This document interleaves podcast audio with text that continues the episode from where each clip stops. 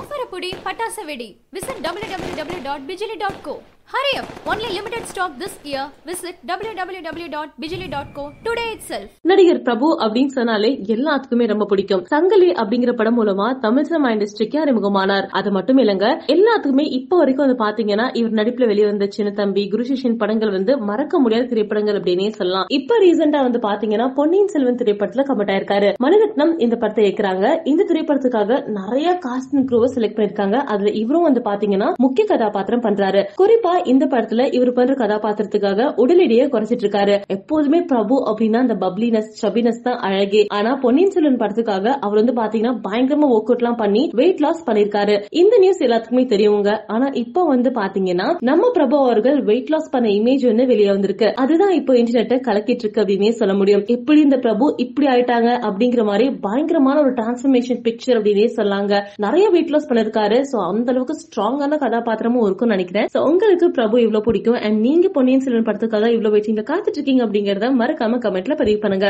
மறக்காம சினி உலகத்துக்கு லைக் பண்ணுங்க ஷேர் பண்ணுங்க சப்ஸ்கிரைப் பண்ணுங்க. எனக்கு தெரிஞ்சு இந்த ஷோவே வந்து தமிழுக்கு புதுசு.